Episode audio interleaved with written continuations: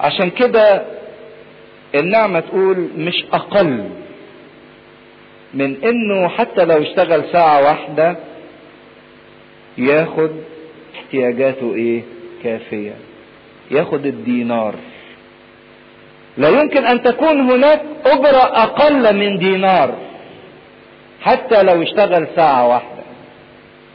لذلك قدم أجر يفوق ما تقتضي به العدالة. وأكثر مما يستحق أصحاب الساعة الثانية الحادية إيه؟ عشر. قدم أجر يفوق استحقاق الإنسان. لأن النعمة تتفاضل جدا على الإيه؟ على العدل. العدل بيقول ده اشتغل ساعة ياخد اجرة ساعة خمس دينار. لكن النعمة تقول ما تكفيهوش. لازم ياخد احتياجه. عشان كده ما هواش بنفس أو الحساب ما هواش بكمية العمل اللي الإنسان عمله. لكن الكل نال أجر متساوي كل خد الدينار. لأن الله لا ينظر إلى مقدار العمل وكمية العمل بل ينظر إلى الروح الذي تم به الإيه؟ العمل. هقول لكم حاجة بقى يعني بس. ما تقلبناش شوية. واحد يقول ده أنا صليت ألف صلاة أكتر من اللي جنبي. ده أنا صمت مثلا 500 يوم أكتر من التانيين. يبقى ليا أجر أكتر؟ ده أنا ما أعرفش عملت إيه. ده أنا كنت بصوم للساعة كذا. ده أنا سويت كذا. يساويني باللي صام يوم ولا اللي صام ساعة؟ أقول لك آه. لأن الله لا ينظر إلى كمية العمل بل إلى الروح اللي بيؤدى به العمل. ده أنا عايز أقول حاجة إن ممكن واحد يدفع مئات الجنيهات بل ألوف بل ملايين الجنيهات إلى الله وربنا يساويه بتلك المرأة التي دفعت فلسين. دفعت فلسين. ده أنا مش عايز أقول إنه يساويه ده هو كمان مدح اللي دفعت فلسين أكتر من اللي لموا إيه؟ ملايين في الخزانة. لأن دول مالوا أو دفعوا بطريقة هنشوفها طبعا في المجد وفي الثواب وفي الأجرة بينما دي دفعت من أعوازها من احتياجها. فالله ينظر إلى نوع العمل. قد يكون اللي اشتغلوا في الساعة الواحدة في الساعة الحادية عشرة انتجوا كمية شغل أكتر من اللي اشتغلوا من الساعة الإيه؟ الأولى. قد يكون نوعية إنتاجيتهم نقوا العنب الكويس الجيد طلعوا ثمر حلو إنما التانيين عمالين يلموا أي كلام. دول اللي عندهم رجاء. دول اللي عندهم ثبات. قد يفوقوا اللي اشتغلوا من أول ساعة. عشان كده ما هياش ربنا بيوزنها بالميزان زي ما الفكرة في الأديان الأخرى إن ربنا في كفتين كفة يحط لك فيها الحسنات والكفة التانية يحط لك فيها السيئات ويبعت لك الملاك يوزن لك. الكفة اللي الطب يدخلك على أساسها. لا ربنا مش بكده. ربنا مش كده خالص. ده شوفوا واحد زي يوحنا الحبيب خدم ربنا سنين طويلة جدا. ده مات في سن المية وشوية. الله يقبل خدمته. واحد زي يوحنا المعمدان كانت خدمته كم شهر. مجرد شهور قليلة جدا. هل لم يقم بين مواليد النساء أعظم من مين من يوحنا العملية مش بالطول ولا بالزمن ولا بالكمية لكن العملية بالنوعية عشان كده يمكن خدمة يوم واحد ربنا يخدم فيه الإنس... الإنسان يخدم فيه ربنا في يوم واحد قد تفوق خدمة أيام بل سنين كثيرة لشخص آخر كان بيخدم ربنا منذ الإيه؟ صغر. وبعدين ربنا بيقول من خلال هذا المثل مبدأ لازم ناخد بالنا منه. أن الله يعطي ليس لأننا نستحق لكن لأن النعمة نعمته تعطينا من جوده ومن صلاته. هو لا يعطي اجرا ولكنه يهب هبات. اوعى تفتكر إنك هتاخد مكافأة أجرة لإيه؟ لشغلك. إحنا كلنا مديونين لله. الله ليس مديون لأي حد فينا. محدش هيجي يقول لربنا أنت مديون لي أنا شوف كنت بصوم وكنت بصلي وكنت بعمل وبعشر زي الإنسان الإيه؟ فريسي. عايز يطلع ربنا مديون إيه؟ ليه؟ يبقى أنا من حقي إنك تدفع لي. لأني بصوم وبصلي وبعشر ومش زي بقية الناس الخطاة. يقول له يا حبيبي أنت ما أنتش فاهم الملكوت. الملكوت ما هوش أجرة تنالها عن استحقاق. لكن الملكوت ده هبه نعمة مجانية من جودي ومن إيه؟ ومن صلاحي. لأنه كده يقول في حتة تانية مهما عملتم فقولوا ان أنا إيه؟ عبيد بطالون. عملكم ده ملوش إيه؟ قيمة. ملوش وزن عندي.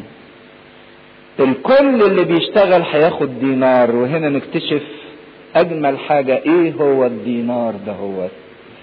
الدينار ده زي ما اتكلمنا عنه إن هو أجرة كل يوم ويعطي حياة للإنسان من خلال إيه؟ احتياجاته. كأن الدينار ده هو حياة كل يوم. أو بمعنى أكبر الدينار ده هو الحياة الأبدية.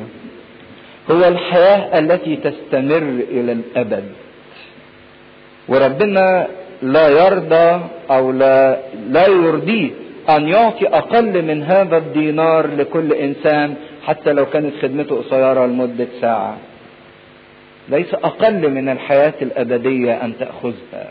عشان كده ده يورينا فكرة ليه الجميع إيه؟ تساووا. لأن الجميع سينالوا حياة إيه؟ أبدية. دي أقل مكافأة. ده الدينار. خدوا بالكم إن الدينار كان يترسم عليه صورة مين؟ صورة الملك. كأن هذا الدينار أن الله يعطيك ذاته يعطيك صورته يعطيك مثاله يعطيك حياته.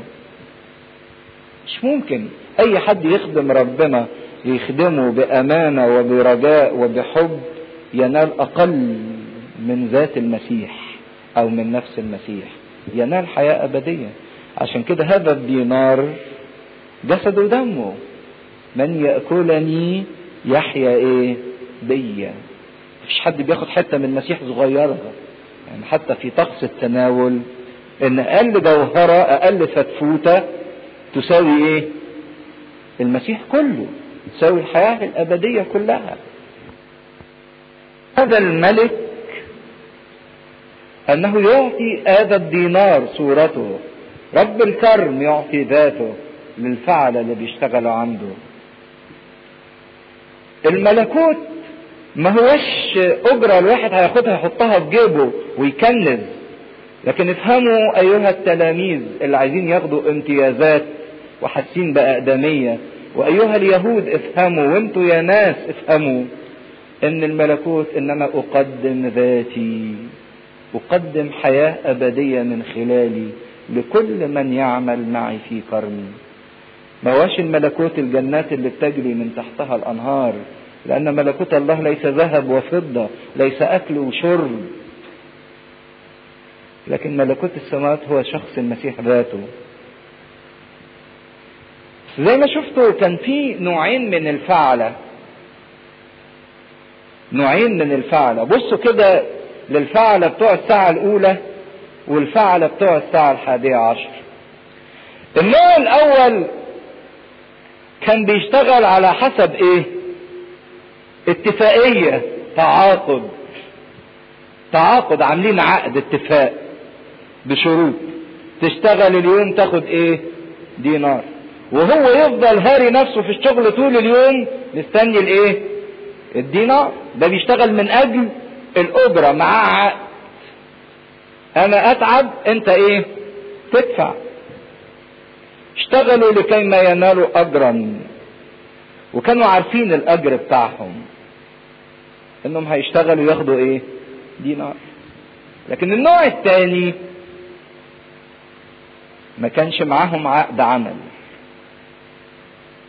ما كانش معاهم اتفاقية. وما اشتغلوش علشان الأجر. اللي هو في ذهنهم. شوفوا قالوا له إيه؟ ده هو قال لهم تعالوا اشتغلوا وأعطيكم ما يحق لكم. طب يا رب أنت ما حددتش. دول قبلوا إن هم يشتغلوا مع ربنا من غير ما يعرفوا الإيه؟ الأجرة. وثقوا فيه اللي أنت تجيبه اللي أنت تدفعه اللي أنت تديهولنا يا رب. ده ما فيش عدل ده ظلم. زي الناس اللي اتدمرت. لكن في واقع الأمر أصحاب الساعة الحادية عشرة دول مش بس كان عندهم رجاء ومثابرة وانتظار لكن كان عندهم فضيلة حلوة جدا إن هم اشتغلوا من غير ما يعرفوا هياخدوا إيه. لكن كانوا واثقين في رب الكرم إنه هيديهم ما يحق لهم. ما كانش اتفاق. أرادوا أن يشتغلوا وحسب ان هم ما يكونوش بطالين ما يكونش غير مرغوب فيهم ما يكونش بلا قيمة. لأن البطالة دي شيء وحش. لكن تركوا أن اللي يحدد الأكل هو السيد. هم كانوا واثقين في قوله أنه هيديهم اللي يحق لهم. النوعين دول بيمثلونا إحنا دلوقتي. في ناس بتشتغل مع ربنا بعقل. من أجل الأجر. من أجل الثواب.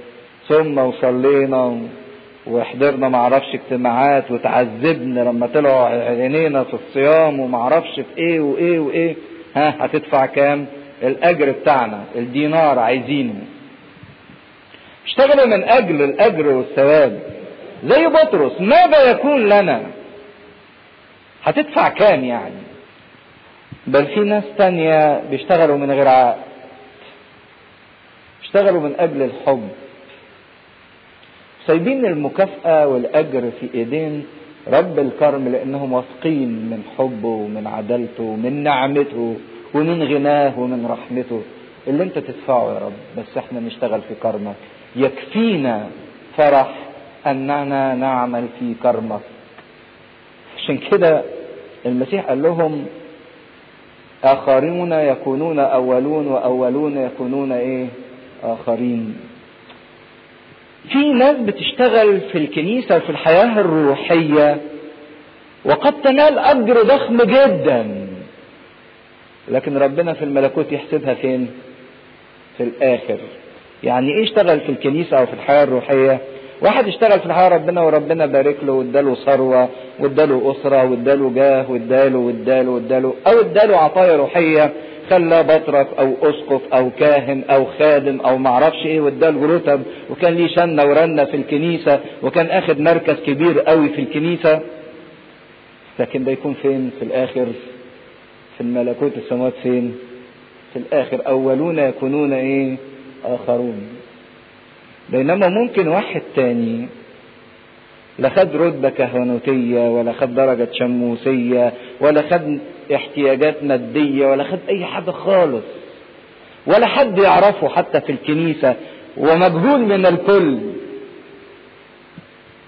وفي آخر الليستة لما يجوا يحطوه في الكنيسة يعني حسب الأقدمية اللي ماشيين عليها يحطوه آخر واحد.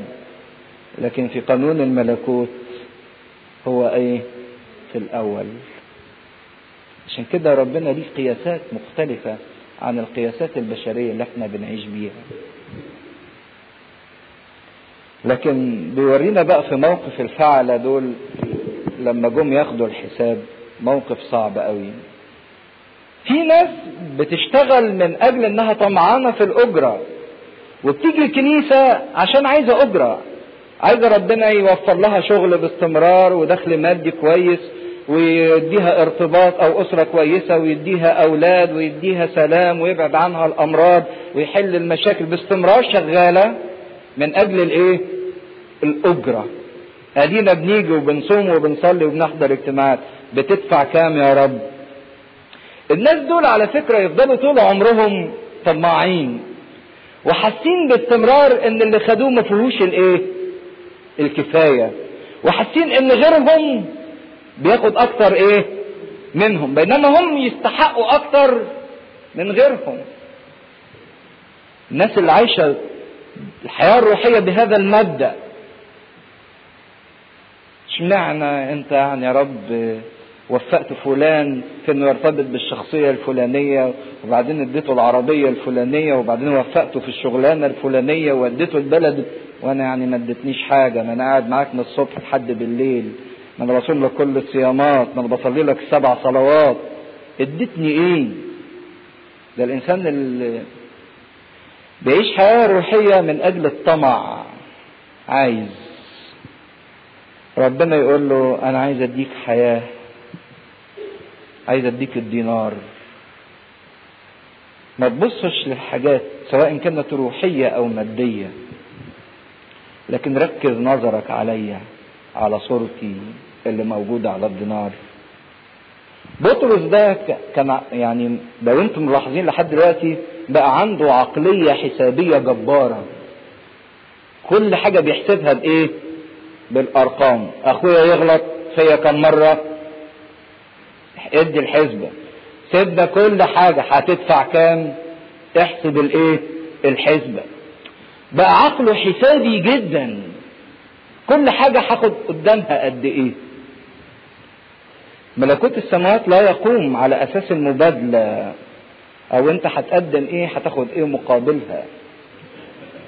لكن ملكوت السماوات أكبر من كده كتير.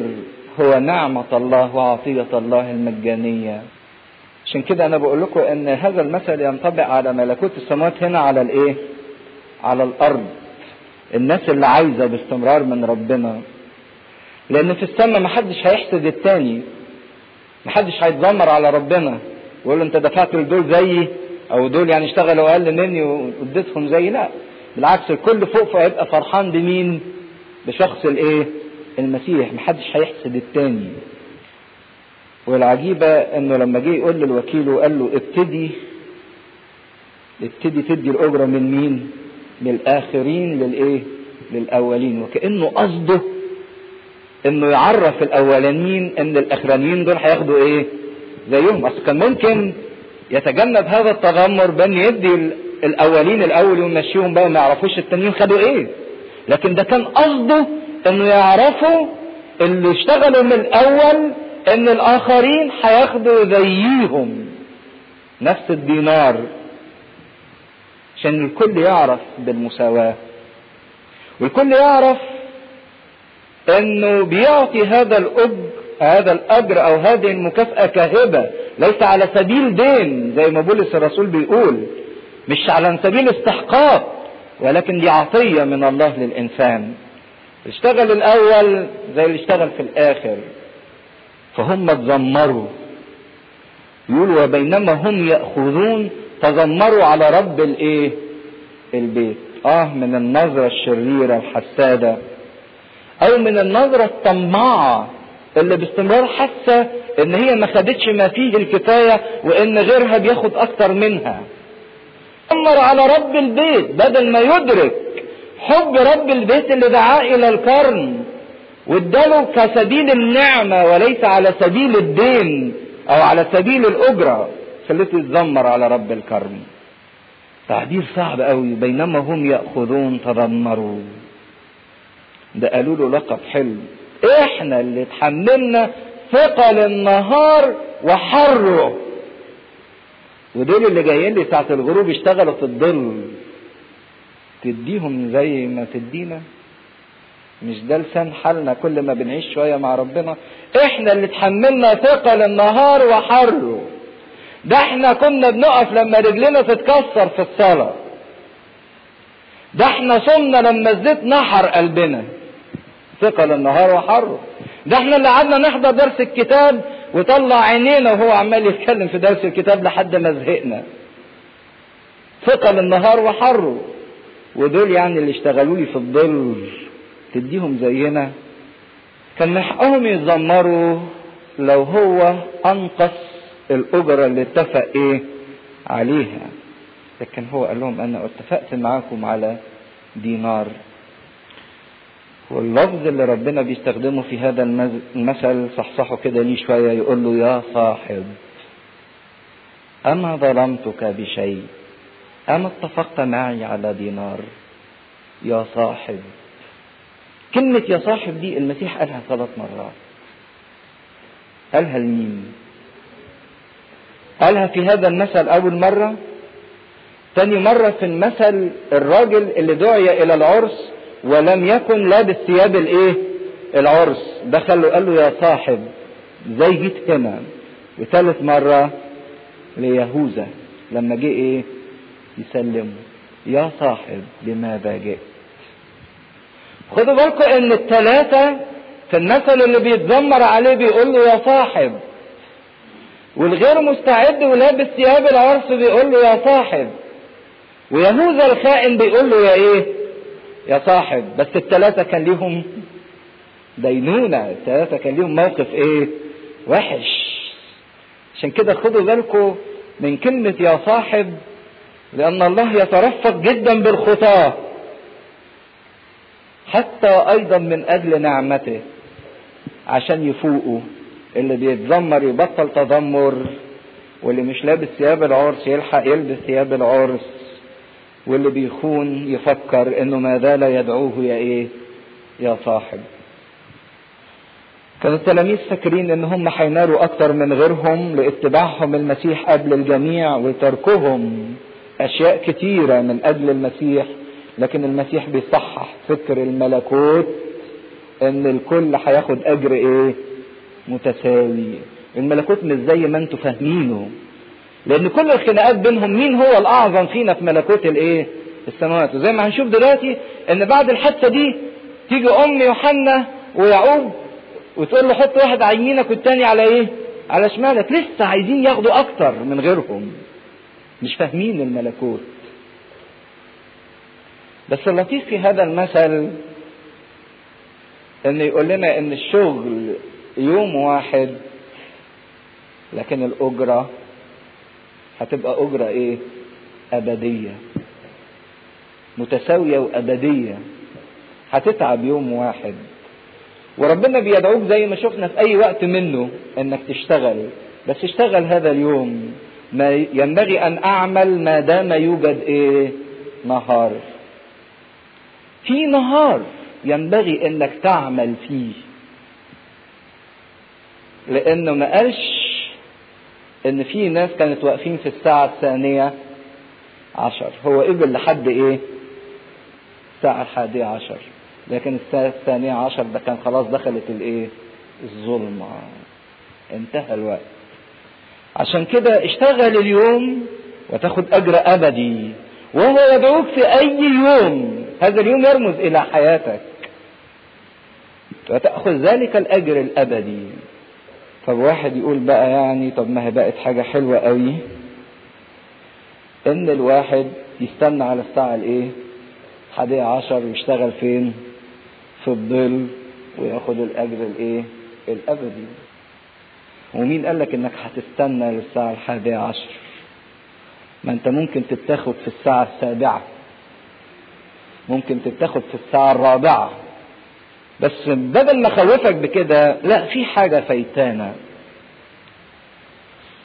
ده في لذة وفرحة في العمل مع المسيح. الناس اللي اشتغلت في الساعة الحادية عشر حرموا أربع ساعات رئيسية من ساعات النهار من أنهم يتمتعوا بالسيد المسيح. وده اللي بيقوله القديس أغسطينوس. تأخرت كثيرا جدا في حبك أيها الجمال الإيه؟ الفائق. ده أنا اللي خسران. عايز تستنى للساعة الحادية عشر؟ هي المكافأة مضمونة لكن الوقت بتاعك مش مضمون. لكن أكثر من كده إنك هتتحرم من لذة أو فرحة العمل في كرم المسيح. ده للإنسان اللي فاهم ملكوت السماوات إيه؟ صح. لكن اللي حاسس ثقة للنهار وحره طبعا يقول لك خليني للساعة الإيه؟ الحادية عشر. لكن ده أغسطينوس يقول أنا آسف جدا على السنين اللي ضاعت من عمري وأنا محروم من لذة العمل في كرمك. تأخرت كثيرا جدا في حبك أيها الجمال الفائق. بس خدوا بالكم إن مش معنى هذا المثل إن خلصنا بأعمالنا؟ لأن قلنا إن الأعمال دي ما هياش هي اللي تستحق الملكوت ولكن الأعمال هي شرط لنوال الإيه؟ الملكوت. محدش يقدر يدفع ثمن الإيه؟ النعمة لكن شرط. تاني حاجة إن مفيش حسد. ما بين القديسين في ملكوت السماوات في مجيئه التاني ثالث حاجة مش معنى إن الكل هياخد أجر متساوي إن يعني أنا هبقى زي الانبا أنطونيوس. ليه؟ لأن في ما أمثال تانية وفي كلام تانية ربنا يقول كده إن في واحد كان ليه عشر وزنات ملك على إيه؟ على عشر مدن. واحد ليه خمس وزنات ملك على خمس إيه؟ مدن. نجم يمتاز عن نجم فين؟ في المجد. لكن الأجرة دينار واحد للكل حياة أبدية للإيه؟ للكل. عشان كده ده ما بيلغيش هذا المثل تفاوت درجات المجد بالنسبة للناس. في رجاء كبير جدا للإنسان إنه حتى لو كان من أصحاب الساعة الحادية عشر إنه يدخل إلى هذا الكرم. هم رجاء فضلوا مستنيين في المكان. فضلوا في مكان عندهم استعداد إن هم إيه اشتغل عشان كده قال لهم لم يستأجرهم إيه أحد. لم يستأجرهم أحد. كان عندهم مثابرة وانتظار ورجاء. لكن ده يورينا إن حتى لو انفتحت قلوبنا للدعوة وللعمل حتى في الهذيع الأخير الله يقبل ويعطي مكافأة كاملة. فعشان كده قال لهم إن بس عكس الآية اللي قالها في الإصحاح اللي فات. الإصحاح اللي فات قال أولون يكونون آخرين هنا قال آخرون يكونون إيه؟ أولين. لأنه دلوقتي بيركز على الإيه؟ على الناس اللي جاية متأخرة. بعد ما كلمهم عن هذا المفهوم مفهوم الملكوت بهذا المثل قال لهم كثيرون يدعون وقليلون ينتخبون. لأن في محك بقى هيبتدي يقولوا المسيح دلوقتي. الدعوة ممكن تروح لكتير. الكل مدعو لكن مش كتير بيثبت في هذه الدعوة وفي هذا الاختيار. يقول اجتهدوا بطرس الرسول اجتهدوا أن تجعلوا دعوتكم واختياركم ثابتين. اجتهدوا إنكم تثبتوا في هذه الدعوة لأن ياما الناس دعوا وفشلوا وما كملوش. وبيحط المحك السيد المسيح بعد كده في موضوع الإيه؟ الصليب. كل ده بينظف ذهن التلاميذ من الذهن اللي موجود فيهم إن هم تبعوه من الأول وإن هم تركوا أكثر من غيرهم يبقى هم ليهم الإيه؟ الأفضلية. فيروح نقلهم عن فكر الملكوت والصليب. ابتدى يكلمهم لثالث مرة. إحنا شفنا لحد دلوقتي كم مرة قبل كده؟ مرتين. المسيح بيتكلم بتصريح علني يسبق فيصف إيه؟ آلامه وموته وقيامته. دي المرة الثالثة والأخيرة. اللي المسيح بيكلم التلاميذ فيها بمنتهى العلانية عن آلامه وموته وقيامته وصليبه بيقدم لهم فكر الملكوت المحك. إن في كتير هيدعوا لكن مين اللي هينتخب؟ اللي هيقبل الإيه؟ الصليب. فابتدى يقدم لتلاميذه فكر الصليب. يقول وفيما كان يسوع صاعدا إلى أورشليم. عارفين أن أورشليم كانت على جبل وكان ده عيد الفصح الأخير للسيد المسيح الصعود الأخير للمسيح لأورشليم. صعد في الطريق إلى أورشليم وزي ما نقرأ في مرقس وفي لوقا يقول وكان المسيح يتقدمهم. يتقدمهم يعني المسيح كان ماشي فين؟ قدام بنشاط كأنه عمال إيه؟ يمد لأن الصليب مرسوم قدامه. وهو رايح للصليب باندفاع وباشتياق وبرغبة. ابتدى قال لهم ان إحنا رايحين اورشليم وبعدين خد التلاميذ على انفراد. ليه على انفراد؟ لأن الوقت ده كان وقت عيد الفصح وكانت كل الناس بتبقى زحمة الطريق لإيه؟ لأورشليم. في دوشة. ناس كتيرة من اليهود من كل مكان جايين وطالعين لإيه؟ لأورشليم وقت عيد الفصح. فالسيد المسيح خد التلاميذ على انفراد من دوشة السكة وعزلهم وقال لهم خدوا هذا السر. ابتدى يكلمهم عن آلامه وموته وقيامته. وهو في الوقت اللي داخلة فيه الخراف الهيكلية لتقدم كذبيحة في عيد الفصح المسيح أيضا بيعد نفسه وهو صاعد إلى أورشليم يتقدم التلاميذ. قال لهم على انفراد شوية نقط مهمة قوي. يقول لهم إيه؟ ها نحن صاعدون إلى أورشليم. طب ما إحنا عارفين إن إحنا رايحين أورشليم. لكن ليه بتقول دلوقتي أورشليم بتذكرها؟ آه عشان بيقول لهم ده محل موتي. ان أنا لابد ان أنا أموت فين؟ في أورشليم. لا يمكن أن يهلك نبي خارج أورشليم. لابد ان أنا أقدم في أورشليم مدينة الملك الإيه؟ العظيم. فقال لهم عن محل موته. وبعدين قال لهم إن المرة دي اللي هموت فيها دي ساعة الموت. يقول ابن الإنسان يسلم إلى الكهنة والكتبة. يسلم بواسطة مين؟ يهوذا بواسطة الإيه الخائن هتشوفوا المسيح بيصف آلامه النفسية والجسدية وصف دقيق جدا آلام الخيانة اللي كان شايفها إن يهوذا حي إيه؟ هيسلمه هيبيعه. بس أكتر من كده كلمة يسلم ليها معنى أكبر من كده.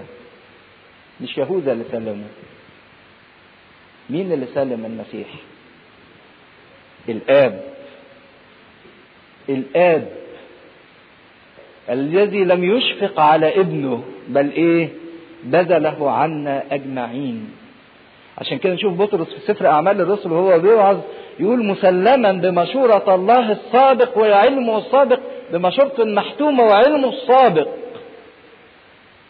مش أنتوا اللي سلمتوه ده الآب هو اللي إيه بذله عشان كده صرخ لماذا تركتني؟ وبعدين يقول لأيدي رؤساء الكهنة مجمع السنهدرين ويشوف الظلم اللي هيقع عليه. تخيلوا واحد عارف إنه هيتظلم ورايح للمكان وهو عارف إنه هيتظلم. وبعدين للأمم يسلمونه إلى الأمم يهدؤون به. الام الهزء والإستهزاء بشخصه؟ ومرقس يزود ويتفلون عليه. وبعدين الآلام الجسدية آلام الجلدات ويجلد بعدين تكلل كل هذه الآلام بالصلب ويصلب. ولكن في اليوم الثالث يقوم. ولم تكن في لحظة من اللحظات القيامة غائبة عن نظر السيد الإيه؟ المسيح. اتكلم عن الصليب تملي بارتباط الإيه؟ القيامة. كأن المسيح عمال يعدد أنواع العقوبات اللي هو هيتحملها ويتعرض ليها. وكأنه بيقول إن العقوبات دي بقى مش بيبص لها كعقوبات لكن كان بيبص لها كواجب عليه هو إيه؟ بيأديه. كأنه بيراجع نفسه عليا إن أنا أسلم للخيانة وللظلم وللاستئذاء وللجلد وللصلب وللقيامة. بيبص للالام دي كواجب عليه مش كعقوبة. وهو في حركته بيتقدم التلاميذ بالرغم الالام المرسومة قدامه لكن بيتقدم باشتياق لكي ما يتمم الواجب اللي عليه. عشان يعمل الواجب اللي عليه. كأن ربنا يصر بأن هو يعمل هذا الواجب ويقبل هذه الآلام بل يفتخر بيها بل هو مخصوص جه علشانها. بالرغم من إنه زي ما بنشوف في إنجيل معلمنا مرقس ولوقا إنه كان بيكرر لهم العبارة دهيت لكن التلاميذ ما كانوش إيه؟ فاهمين. وكانوا متحيرين وكانوا خايفين لما بيكلمهم عن الموت. لكن المسيح كان يقصد إنه يكرر هذه العبارة حتى بدون فهم التلاميذ عشان يحفظوها. عشان لما تمت الأحداث دي كلها وبعد القيامة ابتدوا التلاميذ إيه؟ يتذكروا العبارة اللي حفظه لهم ابن الإنسان يسلم إلى يدي رؤساء الكهنة ويجلد ويسلم للأمم ويقوم. افتكروا كل الكلام ده. فعرفوا إنه سلم نفسه بإرادته. إن مفيش حاجة تمت فرضت عليه. لكن هو قبل كل هذه الآلام بإرادته من أجلنا. حب لينا. كان شايف كل العقوبات دهيت ما خدهاش كعقوبة لكن خدها كواجب يقدمها من أجل الإيه؟ البشرية. فحط المحك بعد فكر الملكوت الصحيح اللي قاله في مثل الفعلة حط المحك إن في كثيرون يدعون لكن قليلون إيه؟ ينتخبون. والانتخاب هيكون على أساس قبول الإيه؟ الصليب. شفتوا المثل ده في معناه اللي كان متابع من الأول في معناه خطير جدا بيصحح لنا مفاهيم كتيرة جدا في الحياة الروحية وفي جهادنا وفي عمل النعمة وفي ملكوت السماوات. لما ترجعوا اقروا المثل ده تاني واحدة بواحدة كده وافتكروا كل الكلام اللي اتقال. في حد يحب يسأل حاجة أو يعلق على حاجة؟ بسم الآب والابن والروح القدس إله واحد أمين. نكمل دراستنا في إنجيل معلمنا متى الإصحاح 20 من عدد 20 متى 20 عدد 20 صفحة 360 حينئذ تقدمت إليه أم ابني دبدي مع ابنيها وسجدت وطلبت منه شيئا. فقال لها ماذا تريدين؟ قالت له قل أن يجلس ابناي هذان واحد عن يمينك والآخر عن يسار في ملكوتك. فأجاب يسوع وقال لستما تعلمان ما تطلبان. أتستطيعان أن تشرب الكأس التي سوف أشربها أنا؟ وأن تصطبغ بالصبغة التي أصطبغ بها أنا؟ قال له نستطيع. فقال لهما أما كأسي فتشربانها والصبغة التي أصطبغ بها أنا تصطبغان. وأما الجلوس عن يميني وعن يساري فليس لي أن أعطيه إلا للذين أعد لهم من أبي. فلما سمع العشرة اغتاظوا من أجل الأخوين فدعاهم يسوع وقال أنتم تعلمون أن رؤساء الأمم يسودونهم والعظماء يتسلطون عليهم.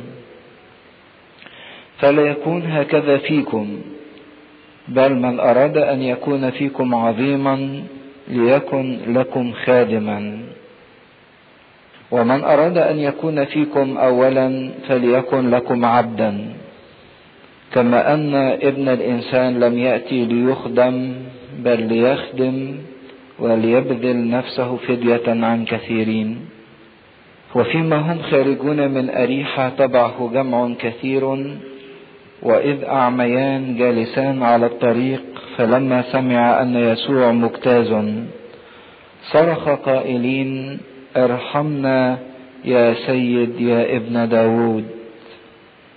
فوقف يسوع وناداهما وقال ماذا تريدان أن أفعل بكما؟ قال له يا سيد أن تفتح أعيننا أن تنفتح أعيننا. فتحنن يسوع ولمس أعينهما فللوقت أبصرت أعينهما فتبعاه والمجد لله دائما أبديا أمين. شفنا المرة اللي فاتت موضوع الملكوت والأجرة والمكافأة وفهمنا إيه معنى الأجرة اللي كان بيطلبها بطرس الرسول مع التلاميذ واللي المسيح أصر عليها لما قالوا له إحنا تركنا كل شيء وتبعناك ماذا يكون لنا؟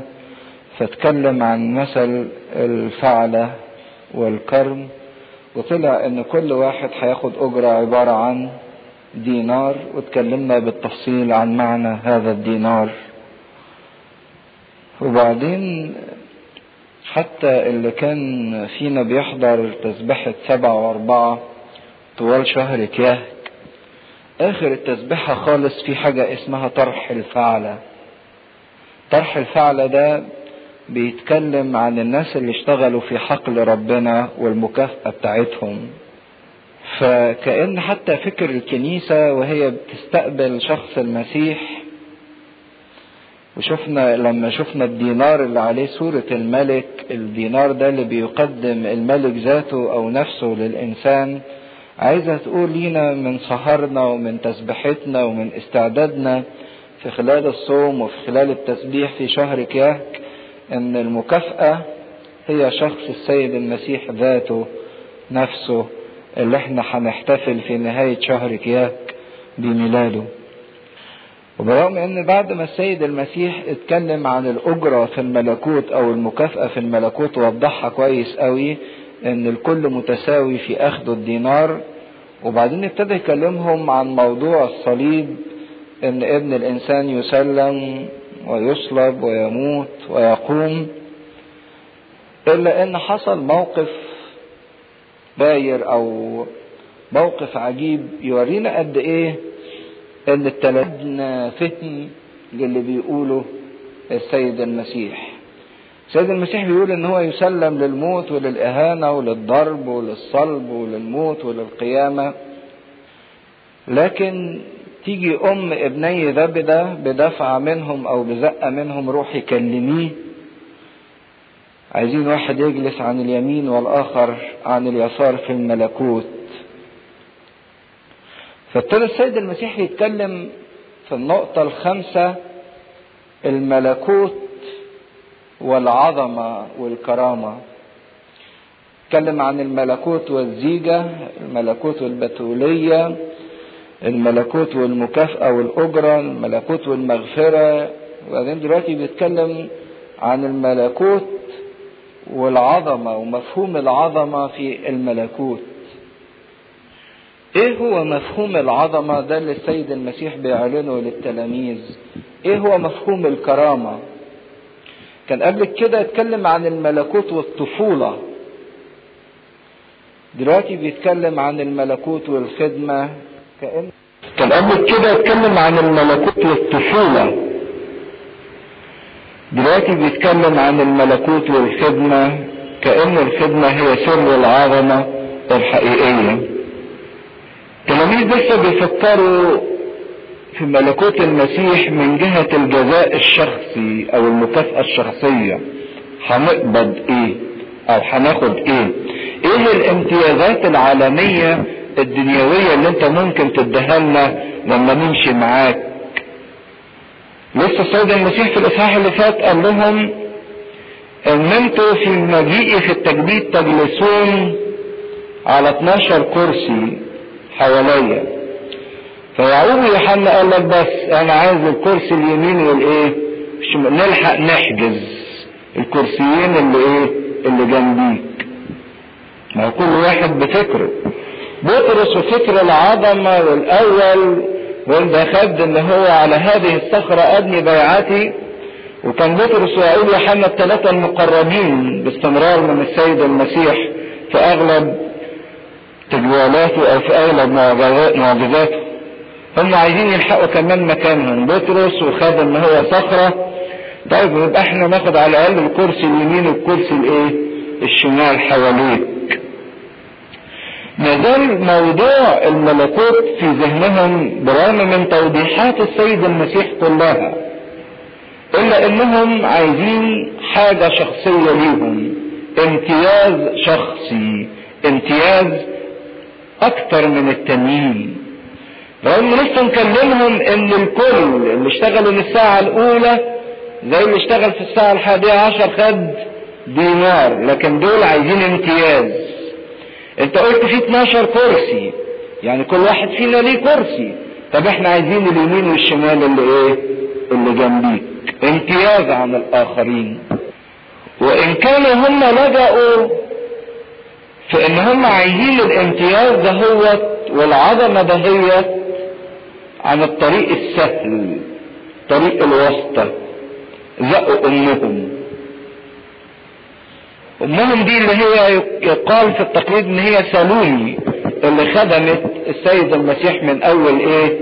ولادته وكانت قريبة العذراء مريم ورفقت السيد المسيح في تجوالاته وكانت واقفة حتى عند الصليب مع مريم المجدلية ومريم أمه. فهي قريبته زقوها. بما لك من دالة بما لك من قرابة هتلنا الكرسي اليمين والكرسي الإيه؟ الشمال. فتقدمت هي وابنها وسجدت ليه سجود حلو وطريقة حلوة للتقدم لطلب من الله زي ما كلنا بنسجد. وبرغم إنها طلبت طلب عجيب يدل إن هي واولادها وكل التلاميذ مش فاهمين حاجة عن الملكوت خالص. إلا إن النقطة الحلوة اللي في أم زبدي في أم ابني زبدي انها طلبت من أجل أولادها. ما طلبتش من أجل إيه؟ نفسيها. طلبت من أجل أولادها. عايزين يقربوا منك. عايزين واحد يبقى عن يمينك والتاني يبقى على شمالك. يقول الكتاب انها طلبت منه شيئا. يعني جت قالت له اعمل لي حاجة. عايزة منك حاجة. موافق تدهاني فهو قال لها ماذا تريدي أو إن كان يعني سيد المسيح بيكشف اللي جواها ماذا تريدين؟ أنت عايزة إيه؟ عايزة أعمل لك إيه؟ خدوا بالكم إن السؤال ده هيتكرر مرتين في الجزء ده من الإصحاح. مرة مع ابن ابني ربدي ومرة تانية مع الاثنين اللي كانوا إيه عميان كان السيد المسيح باستمرار. يقرب من كل واحد كده منا ويقول له انت عايز إيه؟ انت عايز إيه؟ بنقعد نصلي ونسجد صوم ونتشحتف شوية يعني وعايزين طلبات وعايزين تعمل لنا معرفش الموضوع الفلاني وتدينا الحاجة الفلانية. هو بيطلب من كل واحد يقول له أنت عايز إيه؟ إيه اللي أنت عايزه؟ إيه مفهومك في الأخذ مني؟ إيه مفهومك في الملكوت اللي أنت عايز تعيشه؟ شوية امتيازات شوية تسهيلات شوية مواضيع تتحل. وهم دول اللي يعني قارفين حياتك وتعبينك وحاططهم مظلوم بسببهم عايز شوية حاجات من ربنا شوية عطايا امتيازات تسهيلات وسايط. ماذا تريد؟ وكأنه يعاتب كل واحد فينا. أنت لحد دلوقتي ما أنتش فاهم الملكوت إيه هو. فاكره في شوية امتيازات وتسهيلات أنت عايزها. بس التلميذين دول يعقوب ويوحنا بالرغم من انهم ما كانوش فاهمين حاجة خالص. لكن كان فيهم نقطة حلوة بردك ده لسه السيد المسيح مكلمهم عن الصلب وعن الاستهزاء وعن الموت وعن الألم. يبقى ابن الإنسان يصلم لكن بالرغم إن هو كلمهم عن الصليب والاستهزاء لكن ده ما كانش شاغل بالهم. كان عندهم ثقة إن صحيح المسيح هيموت. لكن ليه ملكوت لأنه قال إن هو إيه؟ هيقوم. كانوا واثقين من نصرة المسيح بالرغم من كل الألم ده. أو كانوا مش واثقين كانوا متطلعين للرؤية دي المسيح المنتصر. عشان كده ما زالوا بيطلبوا مكان عن اليمين والإيه؟ والشمال في الملكوت. كان عندهم رؤية متفائلة. المفروض المسيح كان بيكلمهم عن الصليب والموت وال... وكل الآلام والاستهزاء والحاجات دي يعني كانوا يتشائموا. كان المفروض يقولوا على الأقل ما إحناش عايزين نقرب منه. يعني مش محدش هيجي يقول له حط لي صليب جنبك على اليمين وصليب جنبك على الإيه؟ الشمال. إذا كان الصليب هو ملكوتك. لكن كان عندهم رؤية متفائلة حلوة. وعايز أقول حاجة مهمة وحلوة في نفس الوقت. إن اللي يعاشر المسيح أو اللي يعيش مع المسيح حتى بالرغم من حديث المسيح عن الألم لازم يكون متفائل لازم يكون مبتهج. هما ده اللي اختبروه. كان عندهم تفاؤل برغم إن المسيح بيتكلم عن استهزاء وألم وصليب. لكن كان عندهم تفاؤل وثقة في إن المسيح ده لازم ينتصر ولازم يؤسس ملكوته. عشان كده تمسكوا أو طلبوا إن هم يبقوا قريبين منه واحد على اليمين والتاني على الشمال. فبصلهم المسيح برغم ان اللي طلبت أمهم لكن المسيح بص للتلميذين. وهم لستما تعلمون ما تطلبون. أنتوا مش عارفين أنتوا بتطلبوا إيه. أنتوا بتختاروا الطريق السهل الواسطة الشفاعة. لكن أنتوا مش فاهمين. أنتوا بتطلبوا إيه واخشى أقول ان إحنا في مرات كتيرة بنطلب من ربنا طلبات وإحنا مش فاهمين إيه الطلبات دي اللي إحنا بنطلبها. ولا عارفين إيه معناها. ولا إيه خطورتها. ولا إيه ثمنها فوجه لهم السؤال تقدروا تشربوا الكاس اللي أنا هشربها عشان تملكوا معايا؟ تقدروا تستبغى بالصبغة التي استبغ بها أنا؟ فقالوا له نقدر نستطيع إيه هو الكاس وإيه هي الصبغة؟ كأس الألم. تقدروا تتجرعوا كأس الألم اللي أنا هتجرعها تقدروا تصطبغوا بصبغة الموت بصبغة الدم. اللي أنا هصطبغ بيها هصطبغ يعني؟ صبغة يعني إيه؟ هنغرس جواها. عشان كده يسموا حتى المعمودية صبغة بابتزمة زي ما بيجيبوا حتة القماش ويغطسوها خالص في الصبغة تطلع بشكل إيه؟ جديد. فلو تقدروا تشربوا الكاس.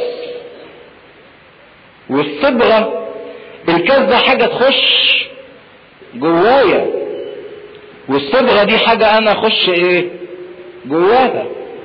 تقدروا الألم يدخل جواكم يبقى ألم داخلي. تقدروا أنتوا تخشوا جوه الألم يبقى ألم خارجي. قالوا له آه نستطيع. وهم كانوا فعلا عندهم رغبة وإرادة يعني فهموا طبعا بيقصد الألم. له آه نقدر. مستعدين إن إحنا نتألم من أجلك ومن أجل ملكوتك. ما بطرس كان عنده نفس الاستعداد وان سبك الكل أنا لا يمكن إيه؟ أسيبك. قال لهم أنتوا تقدروا؟ نستطيع قالوا له نستطيع بس هم ما كانوش حاسبين الحسبة كويس. لأن ساعة الكأس والصبغة كل سابوا إيه؟ وهرب. عشان كده أقل الناس دراية بسر الألم وبمعنى الصليب والاستباغ بالألم وبالموت هم أكثر الناس وثوقا في أنفسهم. لأنهم ما كانوش مقدرين كانوا واثقين في إيه؟ في نفسهم. قالوا له نقدر.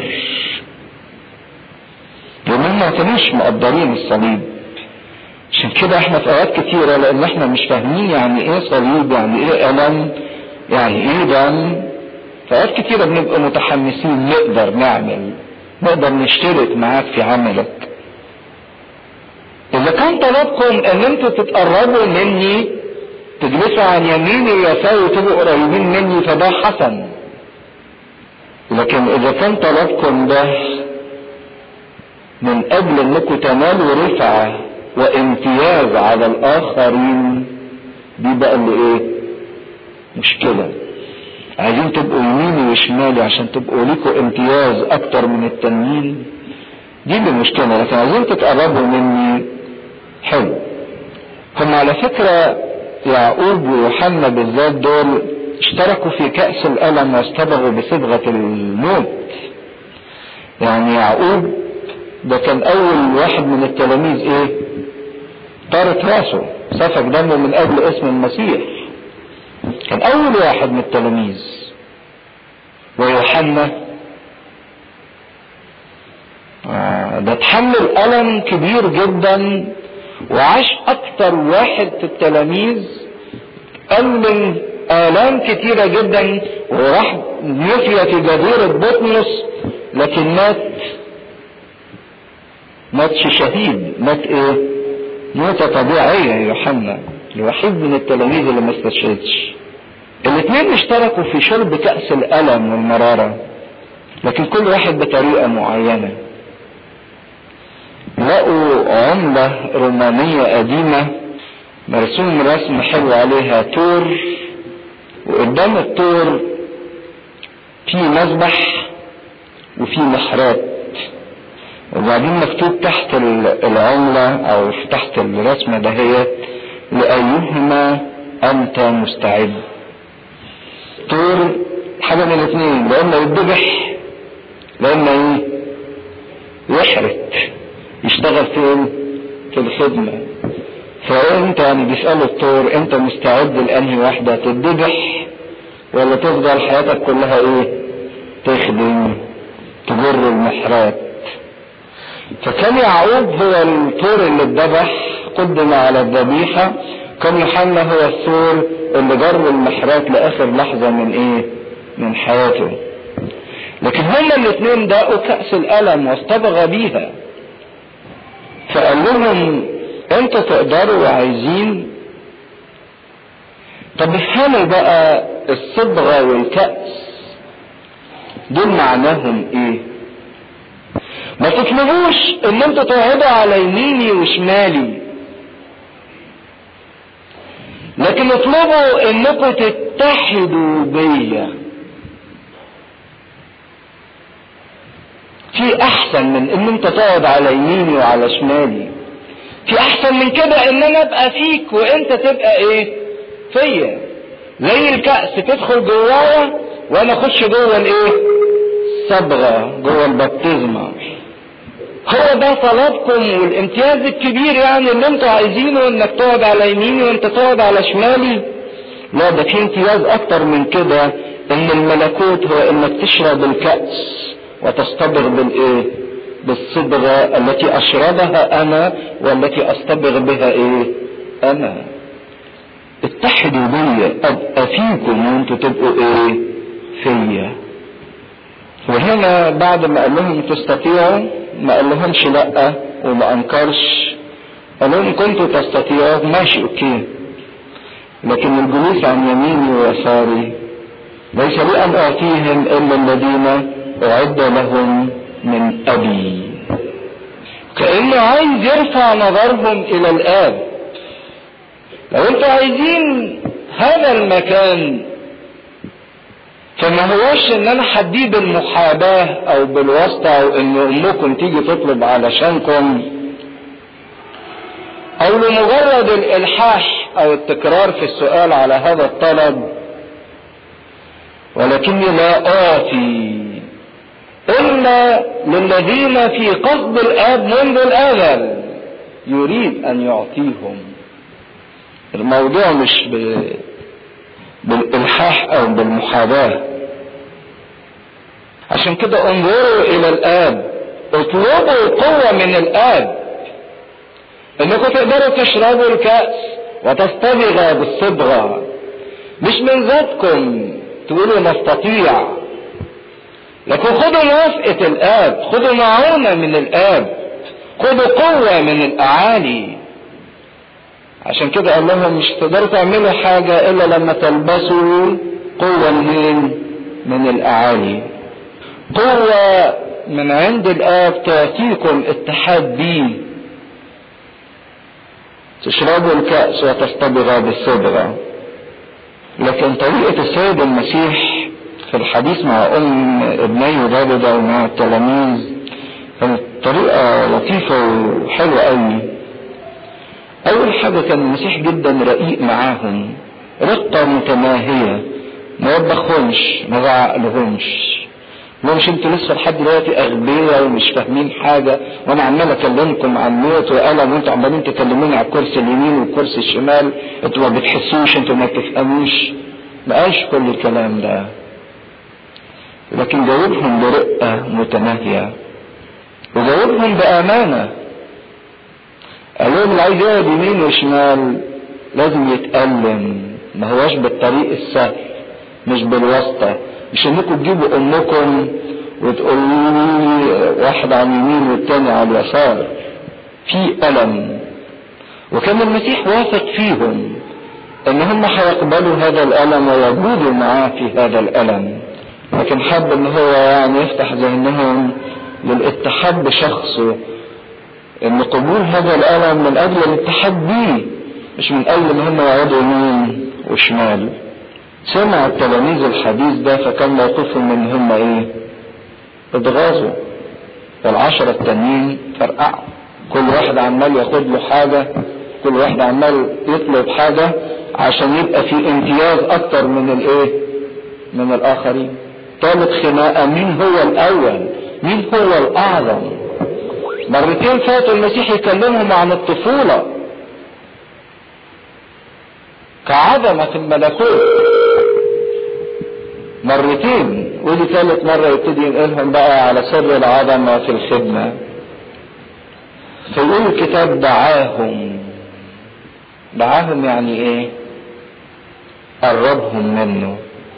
أنتوا كلكم عايزين تاخدوا الوضع القريب مني. تعالوا كلكم.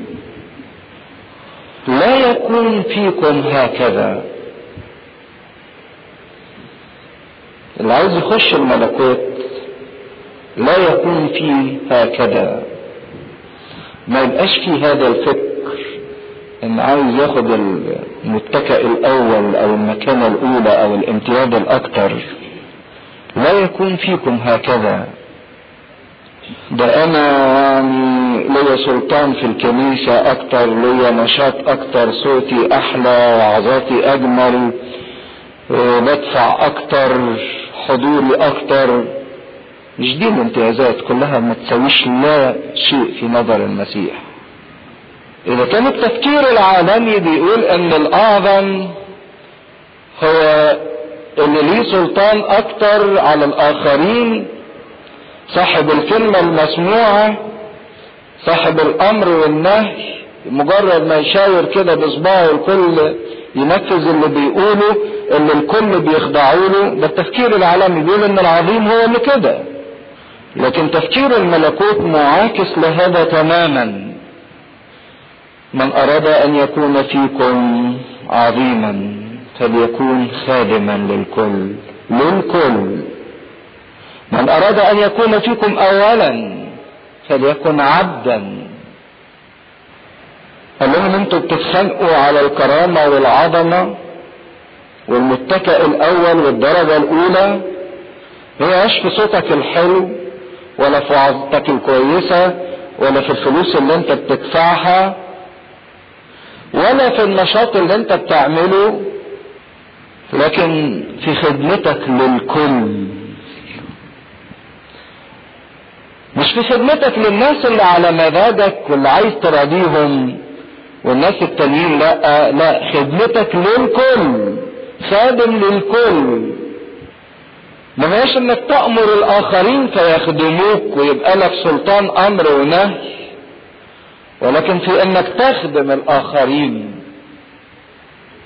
وبرضك تخدم الآخرين مش علشان تبقى عظيم. ما ساعات في واحد يخدم الآخرين عشان يبقى إيه؟ عظيم. عايز يبقى عظيم. لا. لكن تخدم الآخرين من أجل حبك للآخرين أجل تضحيتك للآخرين مش من أجل إنك تبقى عايز إنك تكون أعظم من الآخرين. قد يحترم الناس صاحب السلطان أو المركز ممكن يعجبوا بيه أو يفرحوا بيه ممكن يخافوا منه لكن ما يحبوش إلا اللي بيخدمهم فعلا عن حب مش نتيجة إنه عايز يخدم علشان يظهر أو ينال عظمة أو ينال مديح. ممكن تشتري الناس. يعني ممكن لو أنت كده أي حد فينا ربنا رزقه بشوية فلوس رزمة فلوس وطلع وزع رزمة الفلوس دي على الناس. هتلاقي كل الناس بيدعوا لك ويحترموك ويرحبوا بيك وانت داخل من باب الكنيسة يدوك تعظيم سلام ويفتحوا لك الباب على الضلفتين مش لأنهم بيحبوك لأنهم بيرغبوا الفلوس اللي معاك. مش هي دي عظمة الملكوت. لكن عظمة الملكوت هي إنك تقدم خدمة للكل عن حب. عن حب. ممكن تشتري العظمة المزيفة بسهولة جدا. لكن العظمة الحقيقية اللي المسيح بيقولها يكون خادما للكل ويكون عبدا. فاهمين عبد يعني إيه؟ عبد يعني تصل به الحالة إنه يكون ملطشة. يتضرب يتلطم العبد كان من حق سيده يعمل أي حاجة فيه. عشان كده عايز يقول إن العظمة انك تخدم الآخرين حتى لو قبلت الإهانة من أجل خدمة الآخرين ومن أجل حبك للآخرين. بنزعل كلنا لما نتهان إن كنا بنعمل خدمة وخلاص مش عاملينها تاني. الناس لها حكم في العظمة وحكم معين. يتوقف مثلا يقولوا ده عظيم لأنه عنده مقدرة عقلية معينة ذكي. بيفكر كويس. ده عظيم لأن معاه درجات علمية معينة ماجستير ولا دكتوراه ده عظيم لأنه عضو معرفش في لجنة إيه وفي مجلس إيه.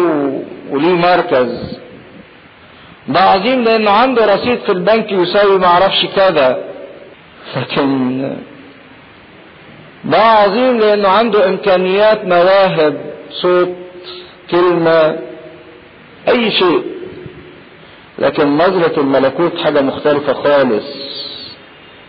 كل ده لا يسوي لا يسوي شيء في نظر الله. لأن كان ادى مواهب أو قدرات فمش من حق الإنسان إنه يفتخر بيها. ده هو اللي مديها له هيدخله عليها إزاي؟ لكن هو يدي العظمة للإنسان اللي بيخدم عن حب. اللي بيقدم للناس خدمة ويشبع احتياجات الناس عن حب. وبعدين اتكلم لأن ابن الإنسان لم يأتي ليخدم بل ليخدم وليبذل نفسه فدية عن كثيرين ابن الإنسان ما جاش علشان يحتل عرش. تقعدوا على يمينه وشماله وتاخدوا الامتيازات والتسهيلات لكن ابن الإنسان جه عشان يطلع على صليب يسمر على صليب. ابن الإنسان ما جاش عشان يبقى أسد مرعب يخضع الكل ويخضع الكل. لكن ابن الإنسان جاء لكي يكون حمل وديع يذبح عن العالم كله ويرفع خطية العالم كله. عشان كده كانت تحطمت كل نظريات اليهود اللي كونوها عن المسيا كانوا حاطين نظريات عن أسد يهوذا الخارج من سبط يهوذا اللي يكون مسيا ويملك كل الأمم ويصنع سلطان ويخضع كل الأراضي ويعطي بمقدرة عجيبة وبعنفوان وبسيادة.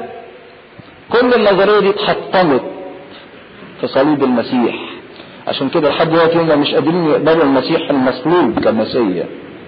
لأن المسيح جه حط عظمة حقيقية عظمة الملكوت هي في المحبة المتألمة وفي الخدمة المضحية. هي دي عظمة الملكوت وكرامة الملكوت في الحب المتألم وفي الخدمة المضحية. ومفيش طريق تاني غير كده. للي عايز يبقى عظيم في الملكوت. برغم انه قال إن ابن الإنسان لم يأتي ليخدم بل ليخدم. لكن هو قبل إن في ناس تخدمه. قبل إن في ناس تخدمه. مش معنى كده إنك ترفض خدمة الناس ليك؟ لا تقبل خدمة الناس ليك زي ما هو قبل خدمة الناس ليه كان في نساء كثيرات ينفقن عليه من إيه؟ من أمواله. في ناس كتيرة بتستضيفيه في البيت وفي ناس بتعمل له ولائم في ناس بتديله الجحش بتاعها. قبل خدمة من الناس بس ما كانش هدفه إن الناس تخدمه. ممكن تقبل خدمة من الناس كانت تقبل حب منهم أو تعبير محبة لكن مش هو ده هدفك إن الناس تخدمك. ده مش هدفك ما كانش هدفه إنه يخدم لأن هو يملك كل شيء.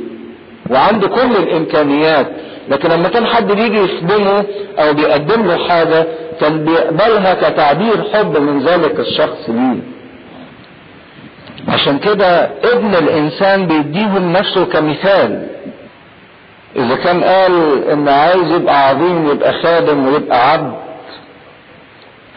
فهو هو بيقول كده كان في صورة الله لم يحسب خلسة أن يكون معادلا لله ولكن أخذ صورة إيه؟ عبد. فعلا كان ملطشة لطموه على وجهه استهزأوا بيه كفلوا عليه. ما تكلمش من فراغ لكن هو العظمة في الإنسان اللي بيتحد في ذلك العبد المتألم في ذلك العبد المتجسد لأجل خلاصي ده أنفق عمره كله في عمل الخير كما يقول يصنع خيرا تحمل مشقات كثيرة من أجل أن يعطي الناس ما يحتاجون إليه واللي يشبعهم واللي يكفيهم واللي يريحهم. لو تفتكروا وإحنا بندرس في أول الإنجيل في يوم أخدناه كده المسيح كان بيعظ. وبعدين حتى يعني لما جه وقت الغروب وانتهى اليوم دخل البيت يستريح لقى حماد سمعان إيه؟ عيان اشتغل خففها. وبعدين لما الدنيا عتمت ولما كان المساء راحوا جابوا له كل اللي عندهم إيه؟ مجانين وأمراض وهو فضل يشتغل صبح وظهر وبالليل. فضل يشتغل. ما لهمش كفاية نقفل النهارده تعالوا بكرة. لكن فضل على طول يشتغل. لكي ما يعطي الناس ما يحتاجون إليه. ده أنا عايز أقول حاجة تانية كمان أحلى إن خدمة المسيح وتعبه من أجل الآخرين لم ينتهي بوضعه في القبر مش معنى إنه مات واتدفن ان خدمته للناس انتهت. ما بالعكس ده لحد دلوقتي هو عمال إيه؟ يخدم في السماء فوق. عمال يخدمنا بإنه يقدم شفاعة كفارية من أجلنا. ليل ونهار. ده هو حتى قال في المثل عن السيد يقوم فيبكي العبيد يتمنطق وإيه؟ ويخدمهم. في خدمة أزلية أبدية للبشرية. هي دي عظمة الملكوت الخدمة اللي بتقدم عن حب. الإنسان لم يأتي ليخدم بل ليخدم وليبذل نفسه فدية عن كثيرين. إذا كان في واحد مقيد ومستعبد وعبد. عشان تفكه لازم تدفع فديته واحد أسير عشان تفكه لازم تدفع فديته ثمنه فكان تجسد السيد المسيح هدفه إنه يبذل نفسه فدية عن كثيرين. يدفع ثمن كتير. ويتركهم كلهم أحرار. اللي اتقيدت بعبودية الشر وبسلطان الشيطان وبجاذبية الخطية ليهم وبانفصالهم عن الله جه المسيح يدفع الثمن تحررهم. عشان كده القديس أوريجانوس يقول تعبير لطيف قوي عن استراتيجية الله لخلاص الإنسان. فبيتكلم عن الحرب ما بين السيد المسيح وما بين لويسان لويسان ده اللي ذكر في سفر أشعية رمز المين للشيطان. تنين. الحوت العظيم اللي بيبتلع الكل. الحية المتحولة الحاربة ليوثان رمز للشيطان. فبيقول إن السيد المسيح اصطاد ليوثان ده بالصنارة. وكانت الصنارة هي الأداة اللي اصطادت الشيطان والصنارة دي رمز للاهوت المسيح. بينما كان صوته الطعم اللي كان محطوط فين؟ في الصنارة فبيقول الإنسان يأكل الطعم الصنارة إيه؟ اصطادته شدته طلعته. كان جسده هو الطعم اللي موجود في الصنارة خدوا بالكم التعبير ده حلو جدا. ورجانس لما قالوا كان يقصد هو ناسوت المسيح كان محيط جدا للشيطان. ساعات يتكلموا كإله وساعات يشوفوا في منظر ضعف. فما كانش عارف لحد لحظة الصليب جه يأكل الطعم يأكل الناسوت لما مات الإيه؟ المسيح. قام اللاهوت عمل إيه؟ شده. اصطاده اصطاده بذل نفسه فدية عن كثيرين كطعم لكي ما يسقط ذلك الذي ابتلع الجميع. يحرر الإنسان من قبضة الشر ومن قبضة الخطية ويرجع العلاقة ما بين الله وما بين الإنسان اللي كانت انفصلت. بس بيقول تعبير لطيف قوي يبذل نفسه فدية عن كثيرين. كان ممكن يقول يبذل نفسه فدية عن الجميع. هو صحيح مات من أجل كل العالم لكن مش كل العالم آه خد التحرر. نال عمل الفداء؟ عشان كده في ناس تستفيد. من الفدية اللي دفعها المسيح في ناس تانية ما بتستفدش. كلمهم عن الملكوت ومفهوم العظمة والكرامة. قبل كده كلمهم عن الملكوت والطفولة ودلوقتي يتكلم عن الملكوت والخدمة. ان اللي عايز كنتوا عايزين تقربوا مني كنتوا عايزين تتحدوا بيا فمفيش طريق تاني غير الحب المتألم الحب الخادم. مش بمواهبك ولا بمكانتك ولا بفلوسك ولا بدرجاتك العلمية ولا بشغلك لكن بالحب المتألم من أجل الآخرين. كان الكلام ده في مدينة أريحة وبعدين فيما هو خارج من مدينة أريحة المدينة دي كان ليها تاريخ عظيم جدا. عارفين أريحة وسقوط أسوارها أيام رحاب ويشوع وكانت أريحة دي مدرسة للأنبياء في أيام إيليا. وبرضك محامية كان ليه دور في إنه يبني جزء من هذه المدينة وهيرودس كان بنى المدينة دي كان يسكنها آلاف مؤلفة من الكهنة اللي بيخدموا الهيكل لأنها كانت قريبة من أورشليم وزي ما إحنا عارفين من المرة اللي فاتت إن المسيح كان في الطريق صاعدا لإيه؟ لأورشليم كان حواليه ناس كتيرة وزحمة كتيرة. عارفين برضك إن في أريحة حصلت قصة أو موقف ما ذكرهوش إنجيل معلمنا متى لكن ذكر لوقا إن في أريحة اتقابل مع مين؟ مين من الشخصيات اتقابلت مع المسيح في أريحة؟ مين اللي طلع فوق الشجرة؟ زكى ودخل يبيت عند ذكى الرجل الخاطئ بينما كانت في أريحة آلاف البيوت من الكهنة. المسيح ما دخلهاش لكن دخل عند مين؟ عند زكا فيما هو خارج من أريحة. ده خدوا بالكم إن دي كانت آخر أيام السيد المسيح على الأرض ما بقالهوش غير أسبوع. عشان كده تلاقي في اصحاح 21 لما قربوا من أورشليم عند بيت فادي بعتوا باب الجحشين ودخول الإيه؟ السيد المسيح لأورشليم لحد الزعف. كان في نهاية أيام السيد المسيح على الأرض. وهو خارج من أريحة اتنين عميان كان منهم واحد اسمه بارتيماوس صرخوا يا ابن داود ارحمنا. في زحمة كتيرة دوشة كتيرة. المسيح كان يبدو انه بيتكلم قعدت الناس تنتهرهم وتقول لهم اسكتوا هم هم تزادوا إيه؟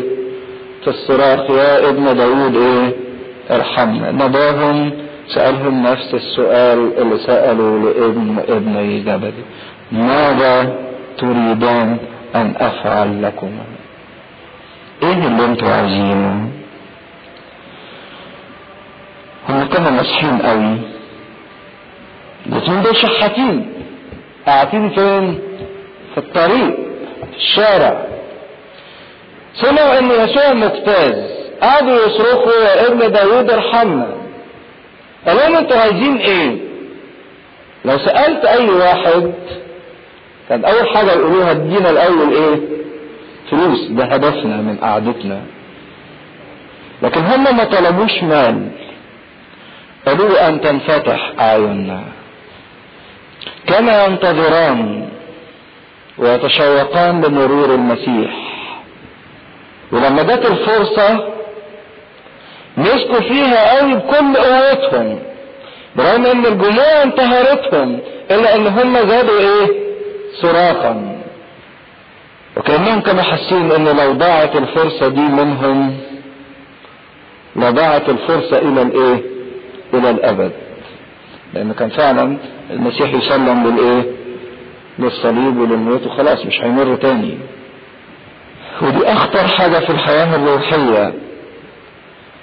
في فرصة بتقدم ليك. لو ما مسكتش فيها قد تفقدها إلى الأبد. الحياة الروحية فرص. الحياة الروحية فرص.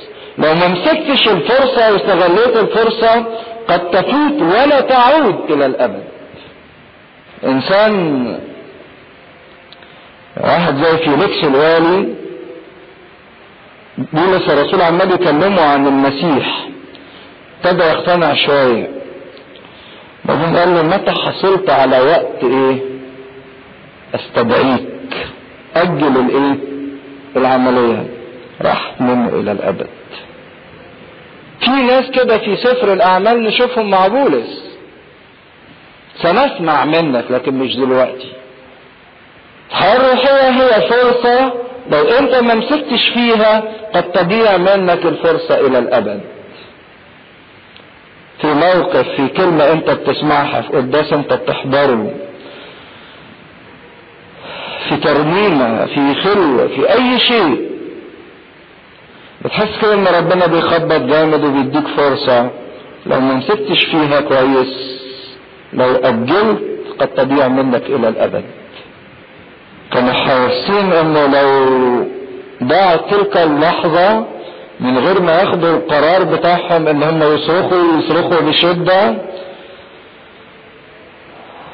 ففي مشكلة تانية تحصل للإنسان لو ما أخدش الفرصة بجدية. إن القدرة على التصميم تتضاءل والرغبة في الخلاص بيقل ويدوب دي حاجة معروفة في الإنسان. لو ما استغلتش الفرصة ال... الاتجاه اللي جواك والرغبة اللي جواك بتضمر وبتقل مع مرور الأيام. والحماس اللي عندك بيفتر عشان كده الإنسان الروحي هو اللي يعرف يستغل الفرصة. اليوم إن سمعتم صوته فلا تقسوا قلوبكم. كان في جموع كتيرة ماشية في الطريق إلى أورشليم مع المسيح. وأكيد إن الجموع الكتيرة دي كان عندها احتياجات كتيرة. كان في حاجات تعباهم كان في حاجات محتاجين ليها. لكن محدش خد غير الاتنين دول. لأن محدش منهم صرخ باحتياجه. ماشيين في الدوشة والزيطة. بدول خدوا بينما يقول الكتاب وكان يسوع مجتاز. مجتاز يعني إيه؟ مفيش وقت بقى هيقعد ويقف كده معدي وخلاص. لكن وقفوه. يقول في عدد 32 فوقف يسوع وناداهما وقف. اتعطلت المسيرة كلها. وقف مخصوص علشانهم كان عندهم تصميم وإلحاح لا يقبل الفشل بالرغم من انتهار الناس ليهم وقالوا ساكتين وما تعملوش دوشة إلا إنهم كانوا بيزدادوا في الصراخ. عشان كده المفروض الإنسان ما يأس طالما المسيح موجود. طالما أنت في محضر المسيح وفي محضر الله لا تيأس. زود الصراخ.